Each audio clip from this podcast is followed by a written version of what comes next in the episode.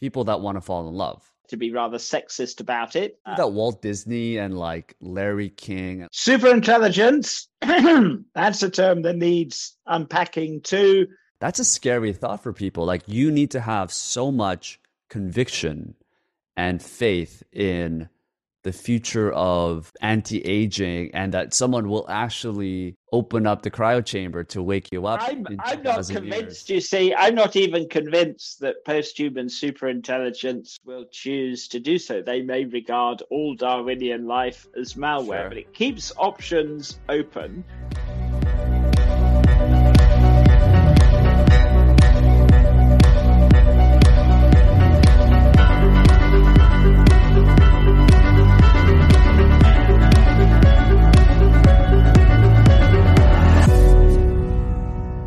Well, it's nice to meet you. I um, I wanted to bring you on because I am just so fascinated with what you're working on, and I've I read some of the the papers. Obviously, didn't really understand a lot of it. I'll be honest, but why I wanted to bring you on. I, I first remember like hearing about transhumanism. Um, and correct me if I'm wrong. Like Ray Kurzweil, it, it was one of the kind of the kind of the mm. people that predicted. He's done a lot of predictions, but you know, I think one of the things that he predicted was that by 2029 that humans and robots will converge. Um, so that kind of like got me into the space and really got me more interested in it. But it seems like I haven't really talked to a lot of transhumanism, uh, tra- transhumanists folks since then. So first off, my, my first question to you is like, what is a what is transhumanism and what's a transhumanist? Yeah, you'll get dozens of different definitions of transhumanism, possibly more definitions than there are transhumanists. But very yeah. broadly, I define transhumanism in terms of the three supers. That's super intelligence, super longevity, and super happiness. And broadly speaking, transhumanists would like to have uh, a triple S civilization. Uh, each of these three supers needs unpacking.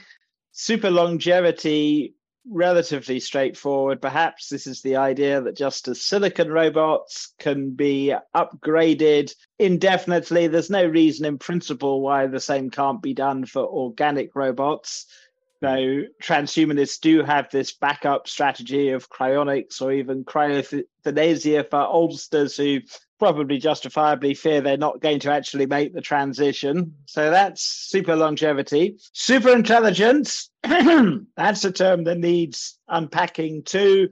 Many different conceptions of what superintelligence amounts to, ranging from machine superintelligence, i.e., perhaps some kind of intelligence explosion of runaway software, recursively self improving software based AI, to you mentioned Ray Kurzweil, this kind of hypothetical fusion of humans and our machines hmm. to another conception of superintelligence, which is probably closer to mine, which in which case in which our our successors are also going to be our biological descendants genetically rewritten massively augmented by ai but nonetheless full spectrum superintelligence that is that is not merely off the scale autistic iq but also able to access multiple different state spaces of consciousness super sentient Third of the supers, super happiness, which is closest to my heart. This is the idea that we can replace the biology of involuntary pain and suffering with life based on information sensitive gradients of well being, culminating eventually in life based on gradients of superhuman bliss. Um, and the idea would be not just humans, but essentially, yeah, the whole biosphere is going to be programmable. And yeah, we can get rid of the horrors of Darwinian life and replace them hopefully by something sublime. Interesting. Yeah. I, uh, it, it, for me, like the first thing that I would think about when, when I think about transhumanism is things around longevity and mm. intelligence, which I think now a lot of people are talking about more with Neuralink and what Elon Musk is doing um, around that field. But what got you interested in happiness? Uh, was it just that there wasn't a lot of focus in the transhumanism community around helping people with super happiness? I suppose from an early age, I might be called what would now be called a transhumanist. As a, as a as a young child, I was preoccupied by death and aging. I wanted to have uh, my late guinea pig Snowdrop cryonically frozen. Uh, I was yeah. Since what age were you were you thinking about that? Well, in the case of Snowdrop, that must have been about twelve or thirteen. Yes, I was. Uh, you know, once I I was told this was a long time ago that one left uh, one, one lost 2000 brain cells a day after the age of 18 so age 6 or 7 or something I was going to find what? a cure for the aging process no by the age of 80 well of course hopelessly unrealistic then in my early teens I read Robert Ettinger The Prospect of Immortality and yeah, I thought, well, I'm probably going to get uh, Frozen instead. But more than death and aging, though, uh, yeah, I was a very angst ridden, depressive teenager focused on the problem of suffering, not just in humans, but non human animals. Yeah, I'm a third generation vegetarian, vegan, was fascinated by wireheading. Uh, that's intracranial self stimulation, which which shows no to- tolerance. And I couldn't understand as a depressive, angst ridden teen why most of my peers didn't share my enthusiasm. Perpetual happiness. You could wire up your reward circuitry. What's wire? Can, can, you just explain that briefly? Yes, this is the idea that by placing a uh, electrodes in your mesolimbic dopamine system, it is possible to uh, induce perpetual euphoria. Now they used to be they used to be called the pleasure centers. It's probably more accurate to describe them as a as desire centers. But yes, as a teen, you know, teenager reading about this uh, phenomenon that showed no tolerance, and apparently everyone could be happy all the time if they if they had their reward circuitry stimulated like this. Now this, this is like dopamine, serotonin, like that part of your brain or is that something? Yeah, it, it's the science has, has updated, but the dopamine used to be called the pleasure chemical. It's now probably better called the desire chemical, and that wireheading induces this frenzy of desire and anticipation.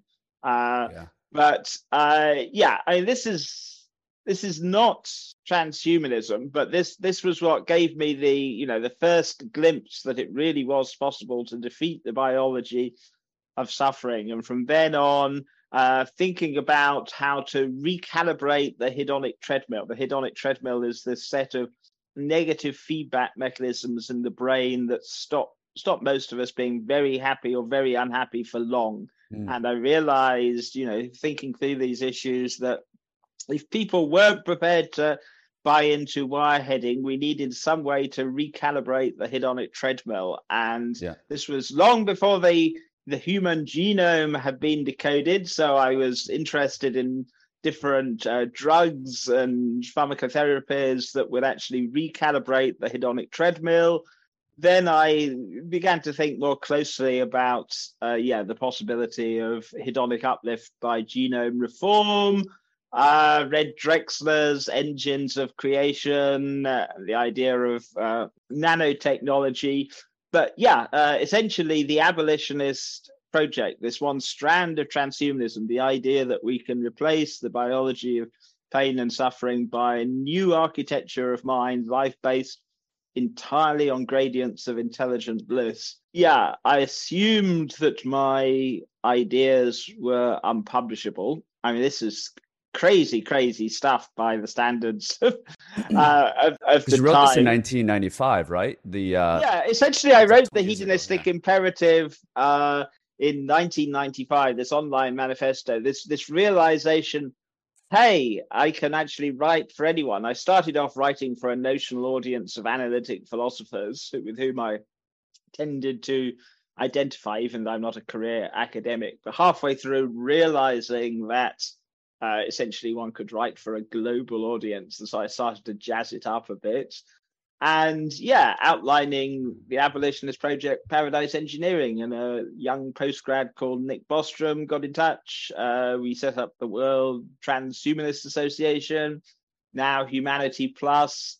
Um, I'm tempted to say I'm not a typical transhumanist, but then who is a typical typical transhumanist? More transhumanists are probably focused on either radical life extension or superintelligence. But yeah, yeah the tra- the transhumanist declaration commits us to the well-being of all sentience. How do you yeah, classify that's... like being called a transhumanist? Like what's the what's what what are the things that you need to do? Like do you need a public do you need a paper published around the topic of transhumanism like what if i because i write for like inc.com so what if i like write about transhumanism? Like am i transhumanist now? Like what's the category? If you want to transcend your biological limitations and enable other sentient beings to transcend their biological limitations i would say yes, you're uh, a transhumanist. If you want to defeat the biology of aging, if you want to see intelligence amplification, if you want to get rid of the biology of pain and suffering, you're a transhumanist. I mean, sometimes it's called it's you know this term thrown around thrown around cult, but there is no official body of of of, of transhumanist doctrine or or anything like it. Be much simpler if there were. I sometimes allude to the transhumanist declaration, but yeah, if you speak to other transhumanists, you'll get often quite differing uh, uh, uh, definitions. Yeah, uh, if you don't want to stick with the status quo, uh, if you, you know, this kind of liberation biology that, yeah, instead of just growing old, crumbling away, accepting your existing reward circuitry, if you want to spread this message to, yeah, the broader world, then yeah, you're a you're a transhumanist. Um, cool. I don't need a the, membership or anything like that. Where I need I need a referral from another transhumanist. No, I mean, so in the first decade of this century, the World Transhumanist Association was the kind of overarching organization. And since then, the influence of transhumanist ideas has has grown, but the movement itself has balkanized in so many in so many ways. It's that the label is too useful to give up. You know, just like left and right in politics, we all know they're hopelessly simplistic in one sense, but you can't understand politics without the labels left and right. Likewise, the term transhumanist, it is a rich diversity of different traditions uh, that it, it is broadly useful to to, to, speak of. I said I, I still I, am still fond of this the three supers. Many transhumanists would perhaps add a add a super to this. I think they can probably be all all encompassed in the notion of of of full spectrum super intelligence. You know, kind of uh, superhuman capacity for empathy or love or cooperation. A, a rich enough conception of super intelligence can encompass them all. Mm. Yeah, the three supers definitely keeps it simple and organized. People can remember threes as well. So it, I think I'm it made made a lot of sense for me when even when I'm trying to explain it to people from someone that doesn't really know anything about transhumanism. That says a lot, right? Um, so talk to me about 1995 when you wrote the abolition. Is that is that when you wrote the abolitionist project? Essentially, I was looking for a snappy title for a manifesto, and I would have loved to have called it really something like the moral imperative to use biotechnology mm. to get rid of suffering throughout the living world. Phew, what a mouthful. I settled for the hedonistic imperative, which is a nod to Kant's categorical imperative. It's not, in one sense, ideal because hedonism conjures up something, you know, pleasure that is either shallow or one dimensional and amoral. It's not totally misleading though, because if we are prepared to rewrite our own source code and upgrade our reward, reward circuitry, yeah, life could be more hedonistic in the sense of more raw bliss than anything physiologically possible today. But nonetheless, uh, yeah, one needs to unpack what hedonism means in the title. Uh, at a later date, I, I, mean, I wrote, you know, talking about the abolitionist project, which sounds, I think, more morally serious. Not ideal in the sense that one has to specify what it is one is uh, abolishing. Um, but yeah, essentially the core the core idea that by recalibrating the hedonic treadmill and upgrading our reward circuitry, it's not a utopia or paradise in the traditional sense. It's like imagine waking up tomorrow morning in a fantastically good mood. You can still have your values and preferences and relationships intact. It's not buying into my conception of paradise and the good life, which might be very different from yours. But yeah, your default setting could be incomparably richer. And mm. yeah, if we could extend the blessings of hedonic uplift to the rest of the living world, I mean, yeah, I, I would say that is that is a moral imperative. And over the years, I've yeah developed these themes in my writing. Back in 1995, I couldn't anticipate uh, so-called synthetic gene drives that can be used to cheat the laws of Mendelian inheritance and drive benign genes across uh, the biosphere, you know, happy genes, low pain genes across the biosphere. Back in 1995, cultured meat, which I was writing about, was just science fiction. And back in 1995, yeah, so the human genome was hadn't been decoded, so uh, yeah, it was all very uh, schematic. But That's here thing, in, right? Yeah, because like there wasn't a lot in 1995. We were talking about using the modem even in the 2000s to get internet. Like this, none of this Zoom calls, uh, you know, across the country would be even happening. You know, even back in the day. So, what did you see coming? What trends did you see in you know the mid 1990s that most people weren't seeing? And what were some of the predictions that you made or theories that you had? And how much of that do you see coming true? Or that have come true and that you think will come true in the next 20 to 50 years? Well, let's start with the good stuff. Something like cultured meat, we're still waiting for it to routinely hit the supermarket shelves.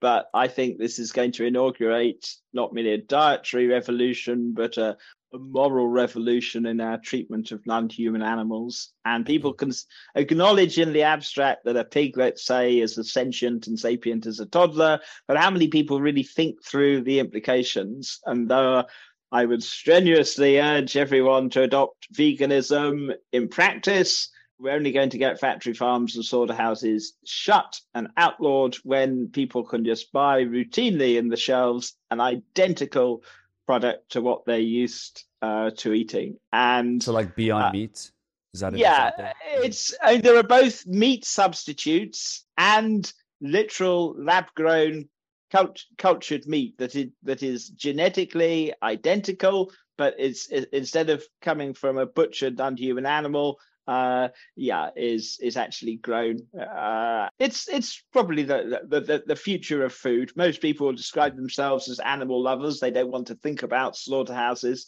But realistically, yeah, the way this dietary trans, you know, is going to happen is when people can just routinely choose at the supermarket the cruelty-free uh, alternative. So that's in that in that sense, I anticipated that.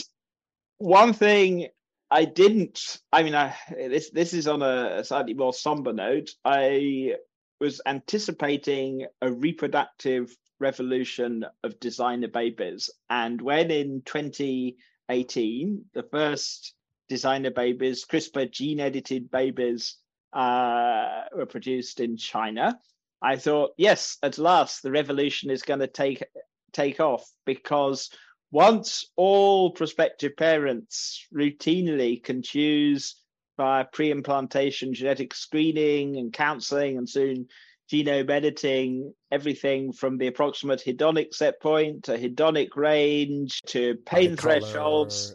Yeah uh, everything uh, right?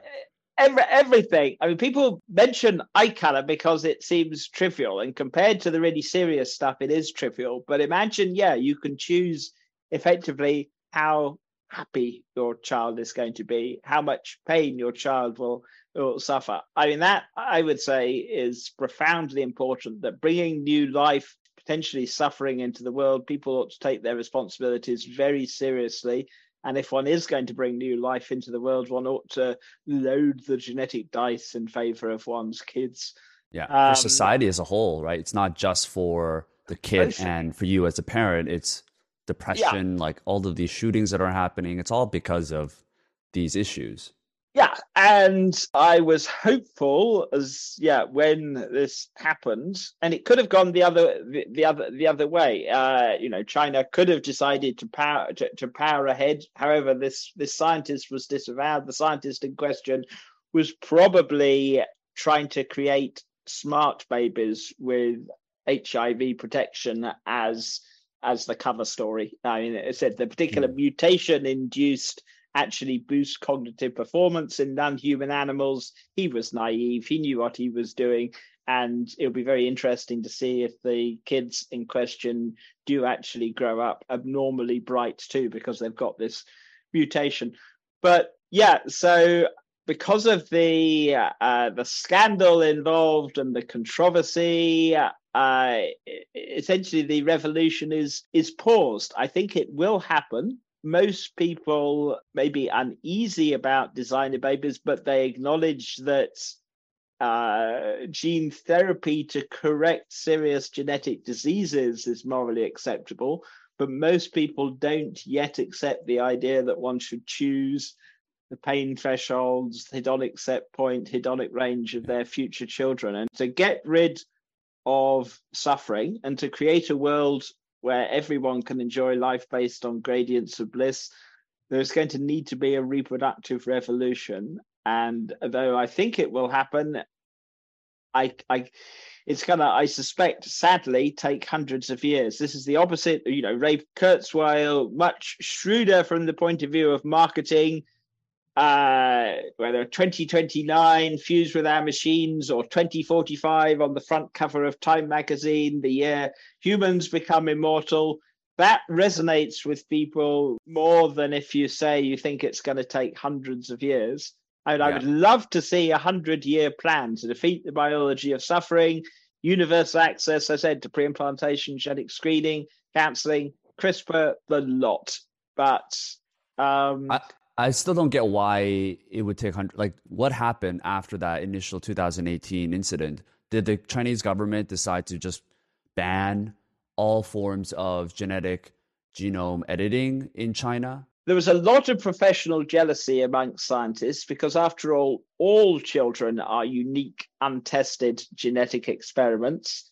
Uh, he wasn't. Do- we don't know the full story, but nonetheless, the scientist in question didn't clear everything with the relevant authorities. And so, yeah, there was a, a scandal. If the scientist had chosen something else rather than HIV protection, yeah, perhaps the scandal might have uh, unfolded uh, uh, uh, differently. So, I mean, I think it will eventually, I said, the revolution will happen. And I would love to see, under the auspices of the World Health Organization, this this program of pre-implantation genetic screening, counseling, and editing. The World Health Organization has this ridiculously transhuman conception of health under its founding constitution. The World Health Organization is committed to a conception of health. Health is a state of complete physical, social, emotional well being. No sentient being in history has ever been healthy by that incredibly transhumanist definition of health. But the only way to get anything approximating this conception of health is going to be germline editing, gene editing, upgrade our source code. And the WHO isn't ready for this yet. Most people aren't ready for it, particularly Europeans, experience of 20th century history, the eugenics movement of course, you know, the, the eugenics movement wasn't focused on the well-being of all sentients. It was racist for extremely racist for for, for a start. But uh, yeah, sooner or later the E word will, cop, will, will crop up. So you support eugenics, kind of thing. Mm. So is the technology there? It's just that the government and regulations and even people and as a society, you just feel it'll take longer to be accepted even though a lot of the technology that allows us to do this today is there. Yeah, so something like pre-implantation genetic screening, uh, it's actually used more commonly in China and India than it does in, it is in the West, but it's used for the purposes of gender selection, not mm. Something, you know, it would be possible, something like the SCN9A gene, for example, the so called volume knob for pain. It would be possible for all parents, prospective parents, to choose the dial settings of the SCN9A gene and thereby effectively turn pain into something just, just a useful signaling mechanism. And this would be, I mean, if you think of problems of opioid abuse today, uh, so many people abusing opioids because they have chronic uh, pain conditions. Um, think of today's extreme genetic outliers. If you've ever met the kind of person who says, ah, pain, it's just a useful signaling mechanism. Before getting rid of physical pain altogether, turn pain into something that's it's still functional. People with an extremely high pain threshold will still withdraw their hand from the the fire and so on, but it's it's it, it, it, it's no longer horrific in the way it is for so many people now. And as I said, we actually understand how to do this, that the SCN9A gene, dozens of different alleles, nonsense mutations abolish the capacity to experience pain at all. That would be premature. But dozens of other mutations, some that give you or your prospective kid a high or a low pain threshold, would it be good to actually ensure that your kid is, is their life is at no stage blighted by physical pain? Now, there isn't a single master gene for hedonic tone, hedonic set point, a kind of thermostat for the emotions in the way that there is for physical pain. But the same basic principle is is is involved. That yeah, instead of just rolling the genetic dice, prospective parents could actually choose to have happy and eventually super happy kids. Yeah. Um, it's interesting because that you would figure that most like new technology that comes about starts with removing the negative. So, for example, Neuralink, as an example, is starting out with people that have paralysis or people that have all of these issues, and obviously they're going to use that as uh, the same technology, but modify it for like positive things like like probably higher intelligence or, or memorization. Hmm. Is couldn't this be something similar? Where we want to help people that face depression or that have mental issues because there's no it's no usage or value to society that we that these people are suffering. Shouldn't we at least focus on getting rid of those from a regulation perspective? And i could understand like yeah like increasing happiness uh, would be very helpful but the people that are suffering uh, is really no use case, right? So you're saying even that case isn't going to be something that you see in the horizon because maybe that's like a gateway for if we allow that, then people will also expect us to allow other enhancements using genome editing as well, like something trivial people, like eye color. Yeah, I most people are unhappy with the notion of enhancement technologies, broadly accepting of remediation. And in practice, designer baby revolution, reproductive revolution, it's going to start and start slowly with uh, yeah, essentially the obvious genetic diseases, then moving on to genes predisposing to various nasty pain syndromes and depression, and probably much, much later, the idea that ratcheting up hedonic range. I mean, if, if you think that today, crudely, your life from minus 10 abject despair to hedonic zero to plus 10, absolute sublime best experience of your life. In principle, one can, you know, have a plus 10 to a plus 30 civilization, plus 70 to plus 100, you know, plus 90 to a plus 100. That's the radical transhuman and posthuman stuff. But what is morally urgent, at least if like me you're a neo-Buddhist negative utilitarian, is to get rid of involuntary suffering. Uh, and to do this, yeah, one can be offering therapies, both gene therapies and drug therapies, to existing beings, but it makes sense if one is going to create life uh, yeah, to give give people good code essentially. Um, this is a philosophical question, more or less, but do you think that similar to how we appreciate light because of darkness or the yin because of the yang, do you think if we get rid of most of the suffering that a human faces,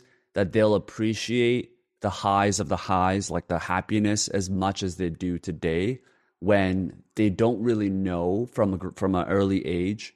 A, a baby basically won't know the idea of suffering. It's probably the most common objection one encounters this idea that pain and pleasure are, are mostly, if not entirely, relative. You can't, you know, can't get the sweet without the sour that as you were uh, uh, suggesting you can't really appreciate the good things in life without the bad against this though sadly tragically there are millions of people in this world who are chronically depressed and or in pain mm. and one wouldn't tell to people who are chronically depressed or in pain ah, you can't really be depressed because you can't contrast it with joy and so on. No, just tragically, uh, uh, due to the, the, luck of the genetic draw and other adverse circumstances, they are chronically below hedonic zero.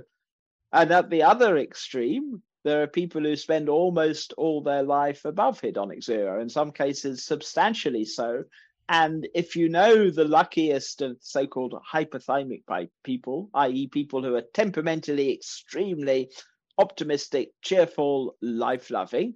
So they have like they a higher really, hedonic adaptation, yeah, you're saying? yeah, uh, that they can be fully functional, but from a much higher default hedonic uh, set point, and they most certainly love life and enjoy it. Yeah, uh, it, and these case studies are useful because it shows that it isn't just science fiction. I mean, sure, science fiction is the idea of a, a future civilization with a hedonic range of plus 90 to uh, a plus 100. But if you're think, simply talking of people whose hedonic set point is so high that, yeah, they fluctuate between, let's say, plus four and plus 10. Uh, they are a useful existence proof. But to get to uh, a civilization in which everyone essentially has this extremely high default quality of life, yeah, that will take a biological genetic revolution. Hmm. Um, all kinds of potential pitfalls. Um, naively, one might imagine that the happiest people will take more risks because they're optimistic. They don't have the kind of depressive realism of some of a, some yeah. of us. But it's the casino industry will do real well with this. Yeah. On the other hand, it's striking though that uh, happy people, people who don't get stressed, people with a high hedonic set point, they tend to live much longer than depressives. Uh, and the reason is yeah, it, it, essentially, the more you love life, then other things being equal, the more you want to conserve it. Uh, and yeah, people who are extremely happy tend to be fanatical uh, life lovers. People today who work in institutes for existential uh, risk, uh, avoiding various forms of uh, yeah, global uh, catastrophic existential risk, they will have extremely high hedonic set points. It's depressives who are more likely, in many ways, self neglect, taking risks. They don't love life in in the same way. So, though there most certainly will be risks to radical hedonic uplift, one shouldn't imagine that it's just going to lead simply to recklessness. Um, um, you also mentioned designer drugs as one of the three proposed solutions. Would you say that this advent and kind of more acceptance of things like psychedelics and mm. this movement that's happening around like microdosing, could that be a form of kind of what you predicted or what you see in the future? Or do you imagine something uh, completely different? Like so we pop a pill and all of a sudden we're, we're happy. Number of issues there. I mean, we don't yet have a soma, uh, a soma from Huxley's Brave New World. And if there were a soma-like drug, this would be an alternative to. What's uh, a soma again? Sorry. A soma in Brave New World was this supposedly ideal pleasure drug. Now, for all sorts of reasons, it probably wasn't an ideal drug. It wasn't inducing deep and profound, life enriching states of consciousness. But nonetheless, in Huxley's Brave New World, anyone who took it would have an absolutely uh, wonderful time, be extremely happy, and wouldn't have a hangover in the way uh, that people who drink alcohol do. Uh, and though it could be habit forming in Brave New World, it wasn't. It wasn't like uh, wasn't like opioids. Um, whereas, alas, today there are.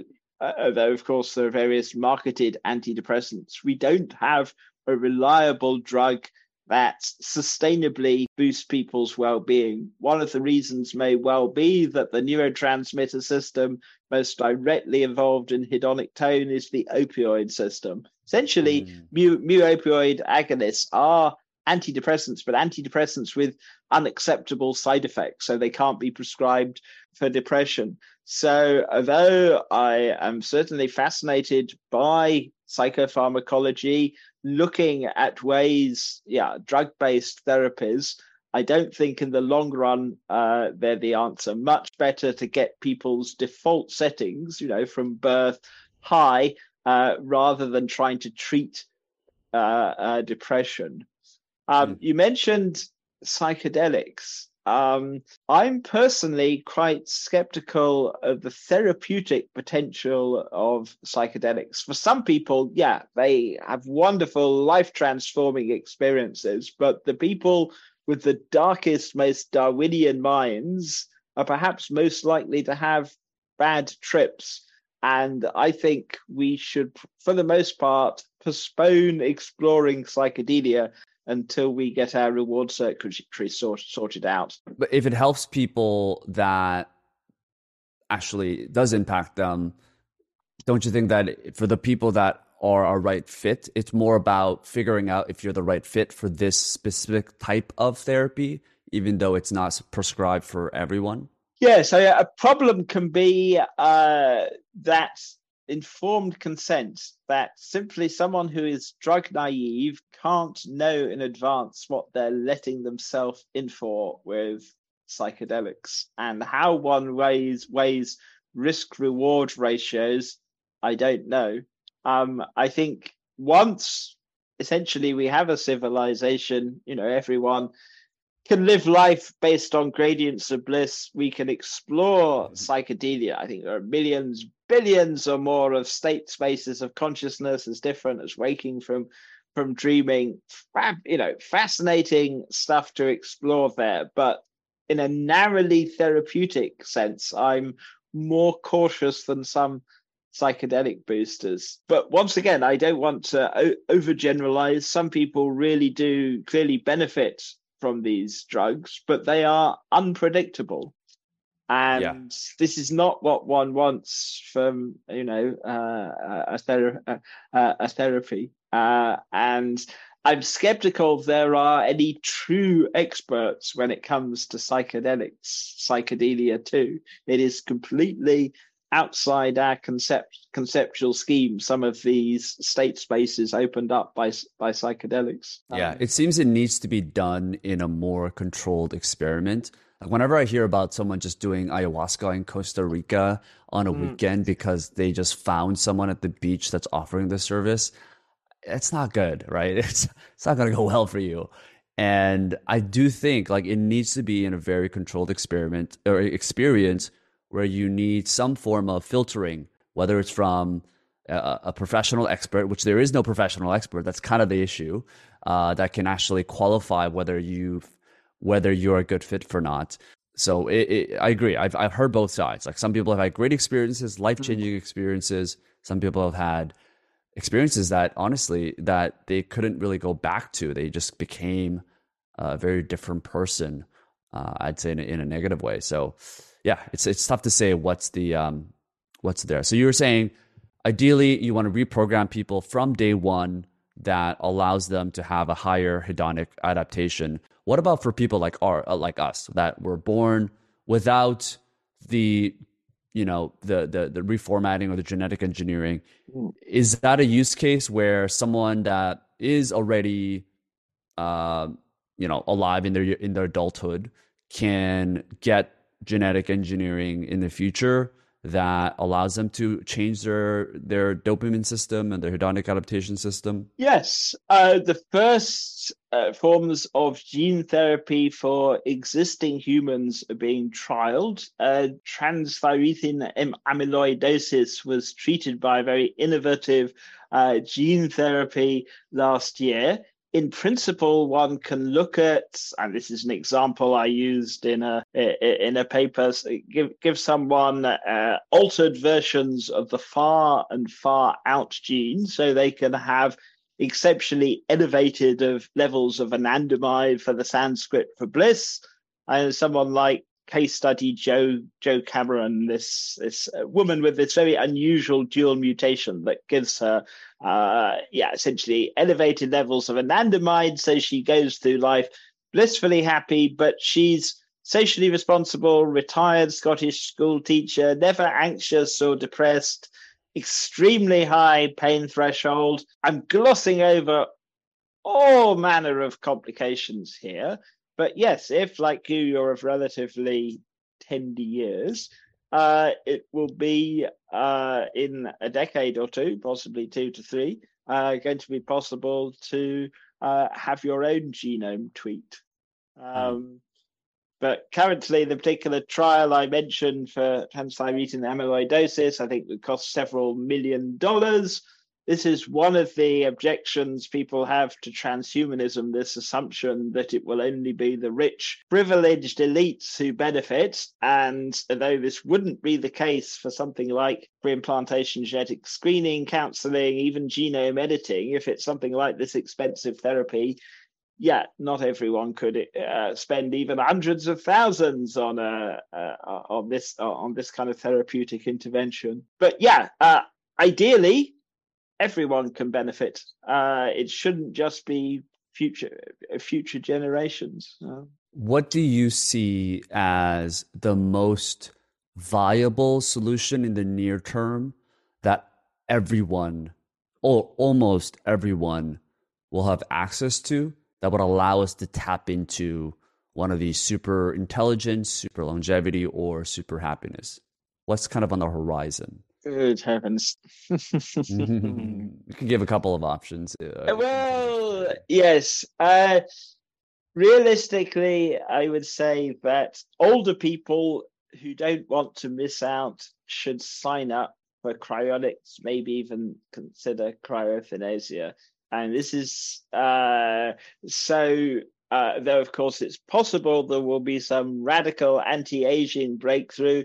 Nonetheless, uh, yeah, have a backup policy. I will probably opt for cryoeuthanasia, something like the. What's the difference, by the way? Cryonics essentially you wait till you're 95 and you know you you die and then you're suspended. Whereas something like, whereas in the case of cryoeuthanasia, you might choose to have yourself suspended in optimal conditions before you go gaga. Oh, interesting. And um, once again, huge ethical issues here. But if you wait until you're 95, you're probably going to be fairly senile, even if you're cognitively just about intact, you could well be a shadow of your former self. What if instead it was a routine that people had the option at the age of 75 or something of hopping in the cryonics uh, tank? Um, and that way they could be suspended in optimal conditions. Suspended um, as in like you're choosing to end or to to I don't want to yeah, say end, patience, but you're choosing but yeah, to pause yeah. your life that's a scary thought for people. Like you need to have so much conviction and faith in the future of anti-aging and that someone will actually open up the cryo chamber to wake you up. I'm, I'm not convinced, years. you see. I'm not even convinced that post-human superintelligence will choose to do so. They may regard all Darwinian life as malware, sure. but it keeps options open. And sure. I said, when I say cryoeuthanasia, I'm not encouraging young people to do this on the off chance. This would make it sound like some. I already signed up. negative, negative utilitarian launching a, a, suicide cult or something. no, this is more that towards you know the end of your life, if you're having more senior mo- moments and you realise you're starting to go downhill, but nonetheless you're you're still all there, taking a, a rational decision that you know you've have had a good innings. From now on, it really is downhill all the way. You're not going to be able to do the things you enjoy doing, rather than this decline into decrepitude and senility. Just choosing to exit in a dignified uh, way. Uh, and yeah, uh, the possibility of being reanimated at future date, probably much higher the possibility given you've been suspended in optimal conditions. If you hmm. are uh, suspended eight hours after your death at the age of 95 or something, not saying it's impossible that some advanced civilization couldn't reanimate you, but it would be technically much more challenging. So cryokinesia Am I pronouncing the right? Cryophanasia? Cryophanasia, yes. It's a relatively uh, new term, yeah. Mm. Okay. So it's, that's what you're opting word, up yeah. for. I will I, I would intend to. Uh, I mean, yeah, I haven't got all the details sort, uh, sorted out, but yeah, essentially, I don't want to wait until I'm 95 and gaga. Um, I'm not yeah. planning anything imminent. As said, I am more or less cognitively uh, intact. Uh, various uh, projects uh, I hope to be undertaking this decade, but yeah, nonetheless, I, I don't intend just to crumble away. Well, you seem perfectly healthy and like. I mean, it's like, how do you make that bet, right? Obviously, you have inside information about nearing technology that's going to be coming out that will allow you to extend your life a little bit more. But what is that? That's kind of a bet that you're making on your own, right? Because what happens if you decide to do this in like 20 years, but in 25 years or 20, in 30 years, there's this upcoming, you know, new innovative technology that allows you to live for 40 more years. And then by 40 more years, because of Moore's Law, you have more technology that's advancing faster. It is this gamble that you're making with your with your life. I mean, kudos to you Indeed. for thinking ahead. Yeah, yeah. It's at the moment, sadly, there is no one who has probably shown to have uh, celebrated their 120th birthday there's one or two spurious cases like the Calment case, but essentially 120 below 120 is the upper limit.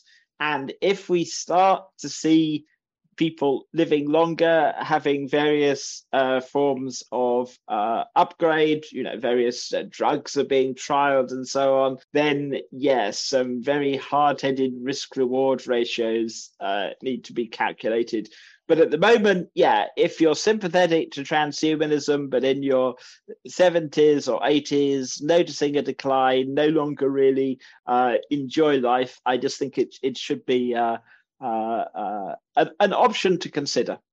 Or alternatively, yeah. of course, you can uh, you can yeah sign up for cryonics and and wait until uh, yeah uh, until you are medic you know legally legally dead. But uh, yeah, uh, although one tells heartwarming tales of you know people you know centenarians uh yeah a lot of them are actually pretty far gone this is so fascinating for me because i i've never heard of the the term cryophanasia um, can we do a quick breakdown around around this? Like, where do you even go to? Like, what are some of the top places that you can go? Is it like the United States? Is it legal in the United States? Do you have to go somewhere else? And like, you have to because you're basically flying, um, or the UK, I guess, also in your case. But like, it's almost like if it's only available in China, let's say, you have to fly and you have to decide that you're going to pause your life in China and you have, to get your family there? Like it. So give me the breakdown, basically. Like, where is the well, best world to do this? What's the best company? There has there has only been one case that's in California. The person did have a serious medical condition, and in any case, wasn't cryophased in optimal conditions. Alcor is based in Arizona, where it wouldn't be Alcor. legal. But but essentially, anywhere where euthanasia is legal, then it's a purely a, a, question of what, from the point of view of the law, is uh, disposal of the body, uh, or as uh, would say, the patients. I should stress uh, that this is quite controversial, even in transhumanism. I hadn't especially intended to talk about it in our chat. Ha- ha- happy to do so, but yeah, anywhere where cryonics, uh, where sorry, where euthanasia is legal, uh, then so long as no autopsy is going to be uh, done or anything like that, then in principle someone can then then be uh, su- suspended. I think though really uh, there will need to be a legal revolution uh, to many people. Uh, yeah, very suspicious, skeptical of yeah cryonics and the cryonics yeah. industry. Um, as I said, I think personally, I think cryonics should be opt out uh, and cryothanasia opt uh, opt in. Although this strand of the transhumanist movement hasn't been my focus, I have a very dark conception of Darwinian life. Most transhumanists are optimists. Most transhumanists are life lovers, and if transhumanism there's something there can be something almost cruel about telling people science is going to find a cure for day, aging after your death life is going to be fabulous but you're going to be dead after it. Well, it's Futurama, uh, right? It's the show yeah, Futurama. so it's yeah, literally uh, freezing yourself. Yeah, I mean, there are all kinds of. I'm also personally a skeptic about, uh, you know, enduring metaphysical egos. In what sense you are the same person as you as your namesake of uh, last night or a year ago or or ten years ago. But ignoring this kind of stuff by having this as an option, one essentially one well, it's keeping options open for the for the future. If if post-human superintelligence wants to reanimate uh, Darwinians from our era, they will be able to do so if they have people suspended in optimal conditions, or rather, rephrase that slightly, it is uh, quite possible they'll be able to do so. Um, yeah, and this isn't be, life advice that you're, you're or legal yeah, advice. You, you, you know, not yeah. even close. This is just sharing your own experience. Yeah, this of, is of this is it, and and most certainly, yeah, I'm not urging anyone to anyone to. Yeah, it's not a case of encouraging young people. It's it, uh, it, it's more that if someone already has a progressive disorder that's going to kill them, or is already of fairly advanced years, do you just wait, or do you yeah essentially take the opportunity to to do things on terms of your choosing when you're still pretty much yeah. intact? So how much does that cost? Like how does that work from a cost perspective? If one goes if one is young and one goes for insurance it's pretty cheap uh, an older person who spontaneously decides they either want cryothanasia or cryonics that's that's more expensive um but you mean a young yeah. person that decides to sign up for it uh, when they're ready? So meaning like if I'm 30, I can sign up for it uh, to do it when I'm 70, but I yeah. don't necessarily have to do it now, right? Oh, absolutely. No, no, no, no, no. It's like no wonder it's cheap. it's like yeah, it's it's yeah. But it, I mean, personally, as I said, I, I, said I think there should be a legal revolu- revolution. That yeah, this ought to be underwritten by uh, the state and society and fully regulated. Now, Max More and Alcor has done a very good and professional job, but it yeah, it, it, essentially the you know society as a whole ought to take responsibility for this. Now, there's a lot of pushback uh, against uh, cryonics. Some people say, well, it's selling false hope. But uh, compared to organized religion in an afterlife, I would say the odds are much better if you're being reanimated by post-humans or even your great grandchildren better than uh, resurrection of the flesh uh, in Christian doctrine, for example. So, if my mom wants to do this and she's 65 now and she wants to do this in 20 years or so, like, are we talking like a thousand dollars a month? Is it more? Like what what what is the actual rough range of costs? Ooh, I think expect? costs I would need to uh, find out here. Different uh, if you go for a head job or a whole body job. Uh, many people not keen on the idea of just their head and it's more expensive if it's the whole body but in the yeah. case of your of your mother I mean, that's I said uh, I would need to uh, find out what the uh, the pre- premiums are, but yeah, thousand dollars a month or, or, or something like. I think the cost you see is around about 100 150,000. I'm I'm worried that I'm out of date telling you this, given the rate of inflation at the moment. But yeah, uh, give or take a double, right? So yeah, it could be, I mean, three hundred thousand. Yeah. Mm.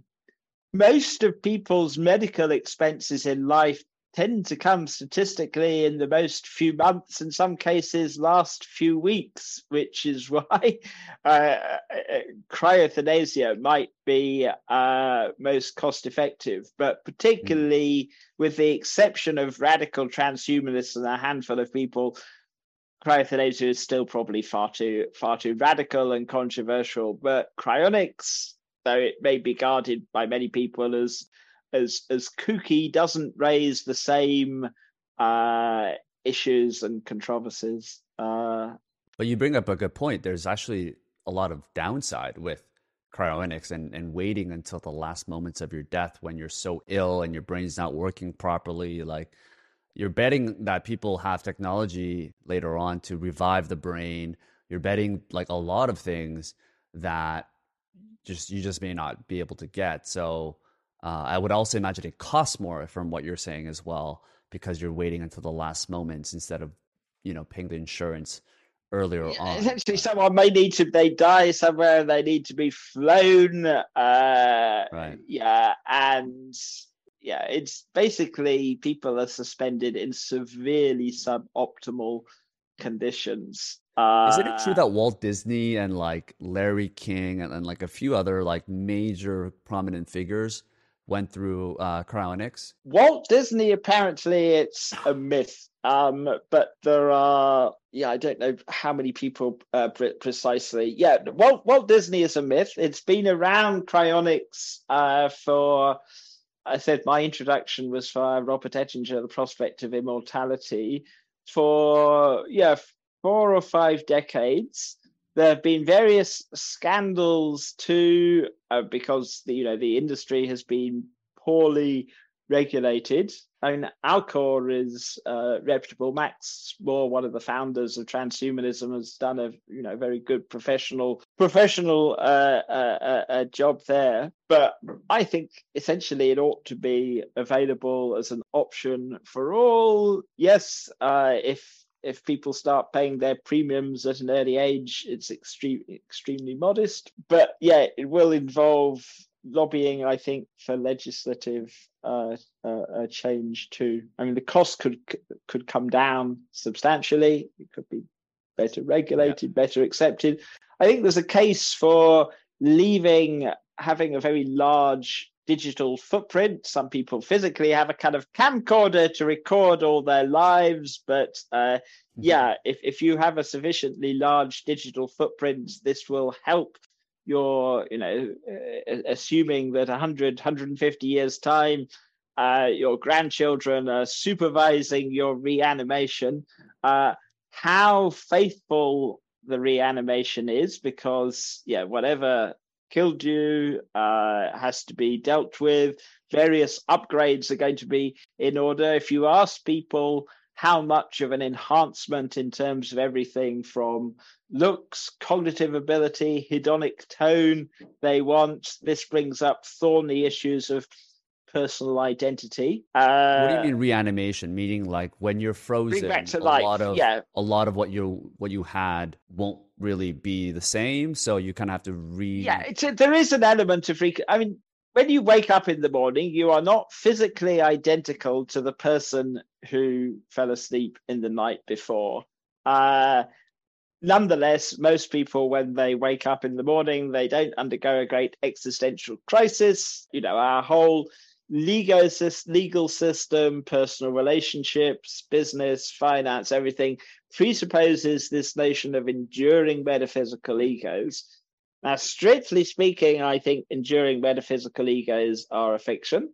That, yeah, you are a different person from your namesake yesterday, and nonetheless, you probably feel you're sufficiently similar to identify closely with your na- with your namesake. And mm if it comes to future reanimation, yeah, your namesake waking up will can well feel yes, this is the real me. I recall, uh, yeah, going into the cryonics tank back in 2065 and and and whatnot. But nonetheless, yeah, will not be physically identical in all respects. Uh, so, how much in the way of enhancement, improvement? Uh, most people will want some change, but not too much. I mean, if, yeah. if you ask someone, would you like to win the national lottery? They'll say, of course, yes, I'd love to. But of course, their entire life and identity is likely to change when they do so. If you, you know, ask people, would you like a pill that made you temperamentally more cheerful, boosted your intellect, but by how much? In what sense does one cease to be the person one once was? Um, yeah. What if in like 10,000 years, everyone is like seven feet tall and everyone has like three nipples and blue eyes with like green hair and like we're just complete aliens, you know? just like back in the days of, you know, 10,000 years ago in the Neanderthals. Like it depends, I guess, when you decide to, to when you, when yourself. you, when you're re- re- reanimated, one of the reservations many people have about cryonics, particularly women, to be rather sexist about it, is that some people just would not want to live in a world in which their family and loved ones and friends were not around too. Um, men, yeah. Men have no hearts. Whoa, this is it. I'm aware of there are many, many exceptions, and this is very sweeping sexist 20th century male. Yeah. you know, for evolutionary reasons, yeah, sadly, I do know men who, yeah, they would be very sad not to have their wife and kids around. Well, life goes on, and if they wake up, woke up, you know, next century would, yeah. Um, so all sorts of issues, yeah. issues there. I mean, it would be yeah good to chat to someone from Alcor like uh, Max More. uh, you know, have a dedicated episode of your show uh, on it. I it. that actually, yeah, yeah. Uh, as would as, you know someone as, from there? Yeah, I can. I can drop uh, Max More a line, or you can uh, uh, contact. Uh, is very um, accessible because yeah, to cover the different strands of of transhumanism, although I'm said interested in radical life extension, take the usual cocktail of placebos to extend my life and may well opt for this uh, uh, cryothanasia. Um, yeah, my conception of life on Earth is so dark. It's not my, it hasn't been my main focus. But mm. if you chat to other transhumanists, for the most part, you'll find that they are yeah fanatical life lovers and optimists. And yeah you'll get uh, uh perhaps you know a richer sense of the diversity of the transhumanist movement. More normally yeah. i tend to focus on pain and suffering which is a bit that's why i wanted to talk to you. I'm all about pain and suffering david. Uh, I'm, I'm much more of a realist than a optimist as much as i mm. appreciate it. Uh, but i think most people are also. They play the devil's advocate. For example Alcor is a private company so what happens in like you're kind of betting that this company of Alcor is going to survive and still be viable company that's living and breathing. With all of these things that could go wrong with world wars or you know the bear market and all these different things that's kind of the bet you're making right? When you when you sign the dotted line. Absolutely. And although i said i was speaking very highly of Alcor. Nonetheless, one essentially would want to have state guarantees for something like this. Sure, if you run a private company like Alcor, you don't want to take speculative bets on crypto or anything like that. Essentially, you want massive uh, reserves to be very well financed, though charging premiums that might seem pricey, might seem greedy. It's not because you want to be fully financed so that yeah you can yeah weather any. But once people are suspended, it's not extremely uh, you know hard keep keep keeping them in, in in this state but nonetheless, yeah, it's obviously clearly important to have the right personnel, continuity, and I would favour seeing everything uh, bureaucratized. And I should say, some transhumanists are very uh, libertarian, uh, particularly the kind of extropians, are very unsympathetic to state-based solutions. With my more kind of European left liberal background, I tend to be more state uh, uh, statist, welfare state. That yeah, I think everyone should have the uh, access sure. to these the these technologies. Um, yeah. But yeah, it's clearly worth uh, investigating before uh, yeah taking the plunge. Yeah. Last question for you, David. In a world of transhumanism where that exists with super intelligence everyone is super uh, has super longevity and and super happiness what does a world like that look for people that want to fall in love for people that are trying to select the right partners where currently evolutionary wise we're self-selecting other people around probably who's going to provide the healthiest newborns and we're programmatically already wired to find people that are more beautiful or people that will have more resources. And if we can just genetically engineer anyone to be beautiful to be healthy to be happy mm. how does that look for how we select partners a thousand years from now Good question. I mean, one option, uh, look today at the drug MDMA or ecstasy, which sadly is short acting and potentially neurotoxic. So it's not a panacea. But under the influence of MDMA, essentially everyone loves everyone else, that one spontaneously uh, hugs strangers of either or of any gender and tells them how wonderful they are. You love yourself. You love others. You have a, an authentic sense of this is the real me. So it's not drugged in the way psychedelics are but nonetheless uh, mdma creates an idealized version of yourself and a very rose tinted honesty for others. Everyone looks beautiful. Imagine a world in which uh, yeah essentially in society everyone genuinely did love each other. Instead of the kind of quasi sociopathic coldness towards other people you know you go go out in the street and even if you think of yourself as benevolent. You tend to be very kind of suspicious nervous. Is this person going to bump into me or ask me for money and so on? And this very yeah kind of cold darwinian state of consciousness. But imagine a world in which people were loved up all the time. Um, if mm-hmm. it had helped our genes leave more copies of themselves in the ancestral environment, life could be like that today. This would just seem normal, loving each other, uh, giving spontaneous, giving each other hugs, this kind of, of consciousness.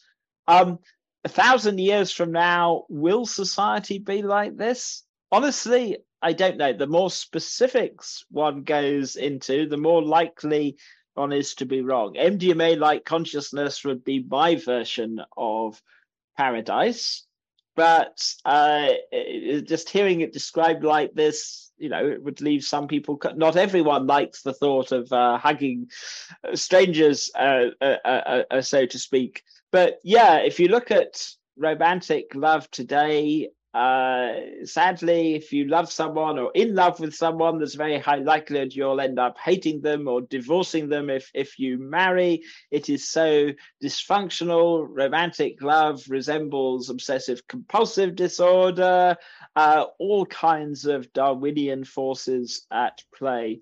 And I would personally be much more comfortable with the idea of getting rid of this kind of obs- you know affective psychosis of OCD, and instead you know a broader sense of loving and valuing all sentient beings. But mm. for the foreseeable future, this is uh, utopian. But it's going to be a technical option for the future. Whether we roll with it, whether we go for it, I don't know.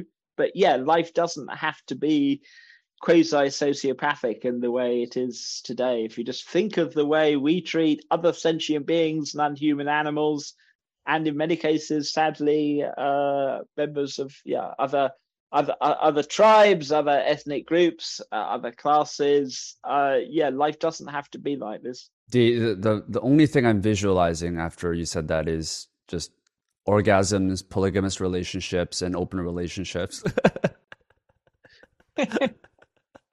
everyone loves everyone. There's no hate, and oh man.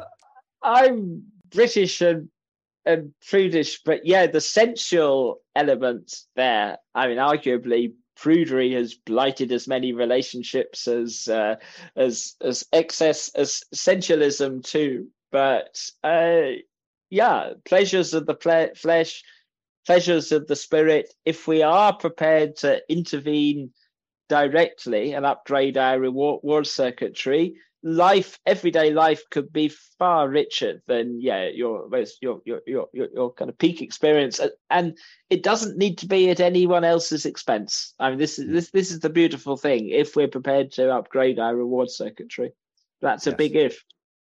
I think that's a happy ending to end this great conversation with David. Where can people find out more about you? We'll have all the links that I mentioned uh, below, but where can people find you online? Uh, my Motherlode website, set up 1996, 95, 96, state of the art web design last century, hedweb.com, H E D W E B.com, hedweb.com.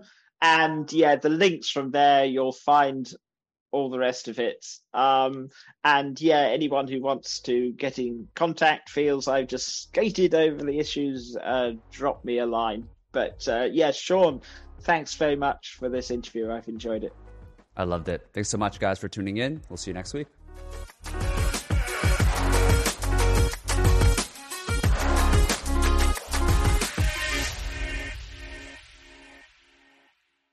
Thanks for making it all the way to the end of the show. Hope you really enjoyed our guest today and that you took one thing valuable from our conversation. If you haven't already, I would love it if you could leave a quick rating or review on whichever network you're listening to the show and share this episode with one friend if you found it valuable and if it's something that a friend, a family member, or just someone that you care about could find a little bit of insight from what you learned today. All right. Ciao.